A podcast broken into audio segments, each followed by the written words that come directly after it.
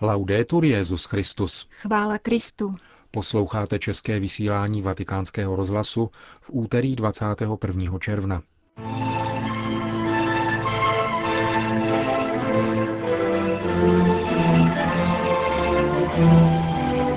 Byl zveřejněn program návštěvy Benedikta XVI. na italském eucharistickém kongresu, která se uskuteční 11. září. Každých pět minut je na světě zavražděn člověk, protože se hlásí ke křesťanství. S tímto údajem vystoupil předseda Organizace pro bezpečnost a spolupráci v Evropě. Členové německé biskupské konference přijeli do Iráku podpořit tamnější křesťany. To a mnohé další uslyšíte v našem dnešním pořadu, kterým vás provázejí Jana Gruberová a Milan Glázer.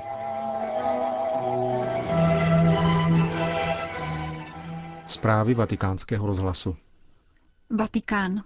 Vatikánské tiskové středisko dnes přiblížilo program pastorační cesty svatého otce do diecéze Ancona Ozimo v italském kraji Marke, která se uskuteční 11. září u příležitosti zakončení 25. eucharistického kongresu. Ten se bude v přímořském městě konat od 3. do 11. září. Papež přistane na molu Ankonského přístavu a bude sloužit mši svatou v tamní loděnici. Poobědvá s biskupy i nezaměstnanými dělníky a chudými klienty místní charity. Odpoledne se postupně setká s rodinami, kněžími a mladými snoubenci. Ankonský arcibiskup Monsignor Eduardo Menikeli připomněl, že první národní eucharistický kongres se konal v roce 1891, když ještě ani neexistovala italská biskupská konference a že jeho kraj Marke již událost pojednou hostil roku 1930 v Mariánském Loretu. Tématem kongresu je Petrova otázka z 6. kapitoly Janova Evangelia. Pane, ke komu bychom šli? Zvolili jsme tento titul, protože se domníváme, že odpovídá kolektivnímu hledání náboženského smyslu věřícími i nevěřícími, často zmítanými obtížemi současného života. Podtitul kongresu zní Eucharistie v každodenním životě. Jako bychom téměř chtěli překrýt kulturní rozdíl, který často vnímáme mezi bohoslužbou a běžným životem. Dodává ankonský arcibiskup Monsignor Menikeli. Vatikán. Odluka německé katolické církve od Říma je nemyslitelná, komentuje bývalý předseda Papežské rady pro jednotu křesťanů kardinál Walter Kasper diskuze na toto téma, které v uplynulých týdnech hýbají německým tiskem a internetem. Jednak jsou skupiny protiřímských kritiků mezi sebou značně nejednotné, jednak je nepředstavitelný předpoklad, že by na odtržení spolupracovali němečtí biskupové, uvedl kardinál Kasper pro týdeník Die Zeit. Podle německého tisku obíhá údajně Vatikánem spis, podle něhož politici, katoličtí teologové a církevní funkcionáři usilují o samostatnost německých katolíků. Kasper nazval dokument hypotetickou konstrukcí, která kombinuje jednotlivé kusé informace a jiné nepřiměřeně zveličuje. K požadovanému a plánovanému dialogu katolických biskupů s lajky kardinál Kasper uvedl, že takovýto rozhovor nesmí katolickou církev spochybňovat, nýbrž dále ji rozvíjet v duchu posledního koncilu. Dialog v rámci německé církve, vyvolaný skandály sexuálního zneužívání, by měl začít v červenci v Mannheimu. Potrvá tři roky a bude se odvíjet na základě požadavků memoranda, které se stavili němečtí teologové a v němž žádají přehodnocení některých zásadních otázek, například celibátu kněží. Benátky. Kam směřuje střední východ? Laický ráz severoafrického převratu. Pod tímto titulem bylo včera v Benátkách zahájeno setkání vědecké rady nadace Oasis, jehož se účastní odborníci na problematiku Středního východu a Severní Afriky i přímí svědci arabského jara.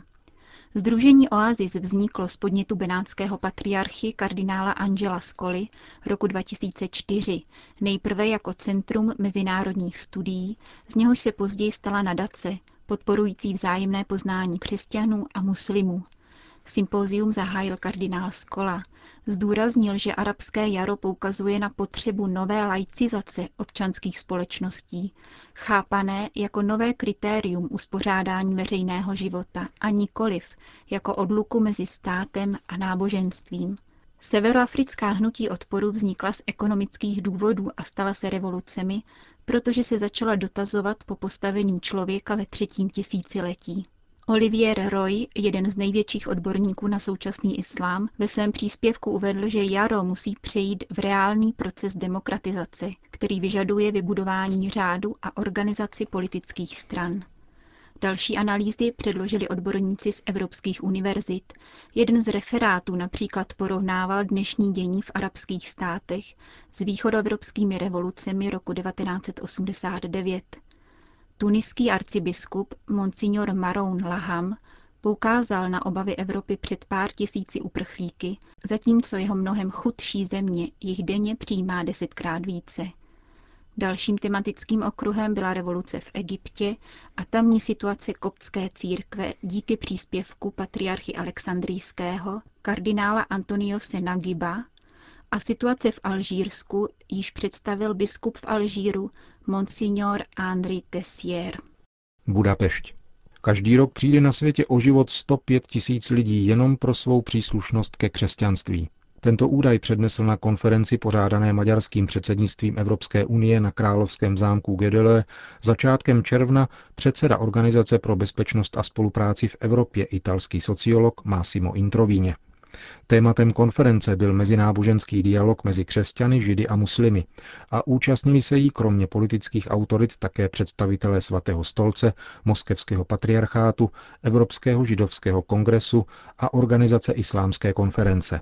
Údaj, že každých pět minut je na světě zavražděn jeden křesťan, uvedený na Budapeštské konferenci, pochází z Centra světové náboženské statistiky amerického Center for Study of Global Christianity, vedené Davidem Barrettem a Toddem Johnsonem, kteří periodicky publikují známý raport World Christian Encyclopedia a Atlas of Global Christianity, které jsou na tomto poli nejvíce citovanými pracemi v akademickém světě.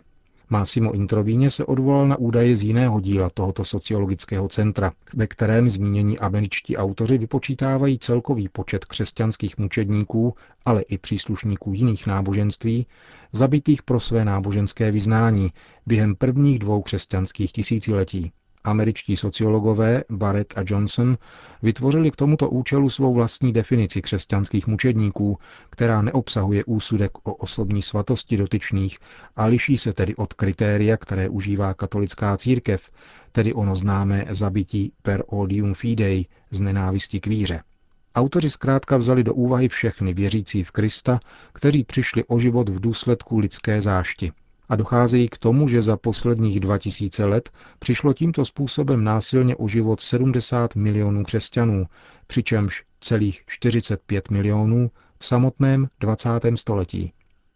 Předseda Organizace pro bezpečnost a spolupráci v Evropě v souvislosti se zmíněnou budapeštskou konferencí o týden později napsal, že pokud nebudou údaje o pronásledování křesťanů ve světě šířeny a nezastaví se vraždění a neuználi se, že persekuce křesťanů je prvořadou světovou krizí, pokud jde o porušování náboženské svobody, bude dialog mezi náboženstvími produkovat pouze pěkné konference, ale nebude mít žádný konkrétní výsledek. Kdo navíc skrývá uvedená čísla, patrně nechce učinit nic proto, aby masakr byl zastaven, píše Massimo Introvíně. Lahore. V našem vysílání jsme opakovaně informovali o uvězněné pákistánské křesťance Eiše Bibi, která byla odsouzena k smrti oběšením za údajné rouhání proti Mohamedovi. Žena nyní čeká na odvolací proces u nejvyššího soudu v Lahore – s pomocí francouzské novinářky N. Isabel Toletové vypráví svůj osud v knize, která v těchto dnech vychází v Itálii a nese příznačný titul Rouhačka, odsouzena k smrti za log vody. Příběh této matky pěti dětí, která je analfabetka a obyčejná rolnice z malé vesnice provincie Punjab, totiž začal na poli, kde se chtěla při práci napít ze studny. Vesnické ženy ji nařkly ze znečištění vody, protože je křesťanka. Ejša Bibi byla odsouzena na základě osobní zášti, která se projevila v libovolné interpretaci kontroverzního zákona o rouhání.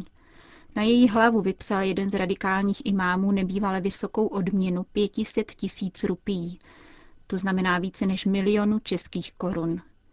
Ejša neskrývá své utrpení a bolest odloučení od své rodiny, avšak zároveň jejím líčení probleskují paprsky naděje. Opakované výzvy svatého otce za její propuštění, návštěvy muslimského guvernéra státu Panjab Salmana Tasíra a katolického ministra pro náboženské menšiny Shaba Zebhatýho, kteří byli v souvislosti s jejím případem oba zavražděni islamistickými radikalisty počátkem letošního roku. V boji o propuštění Eishi Bibi však pokračuje bratr zavražděného ministra Paul Bhatý, který se stal zvláštním poradcem pro otázky náboženských menšin v úřadu pákistánského předsedy vlády. Pro vatikánský rozhlas uvedl, jaké další kroky jsou v kauze podnikány.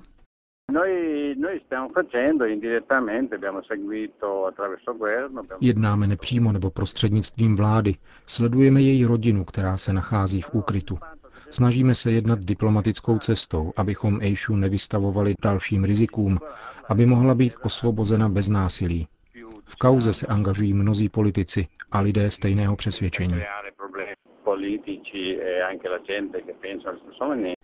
Řekněte každému, co se mi přihodilo. Potřebuji vás. Zachraňte mne. Apeluje Ejša Bibi na čtenáře knihy s vírou, že Bůh ví o její nevině.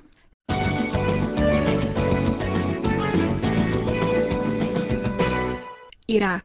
Delegace německé biskupské konference ukončila v těchto dnech náštěvu v Iráku.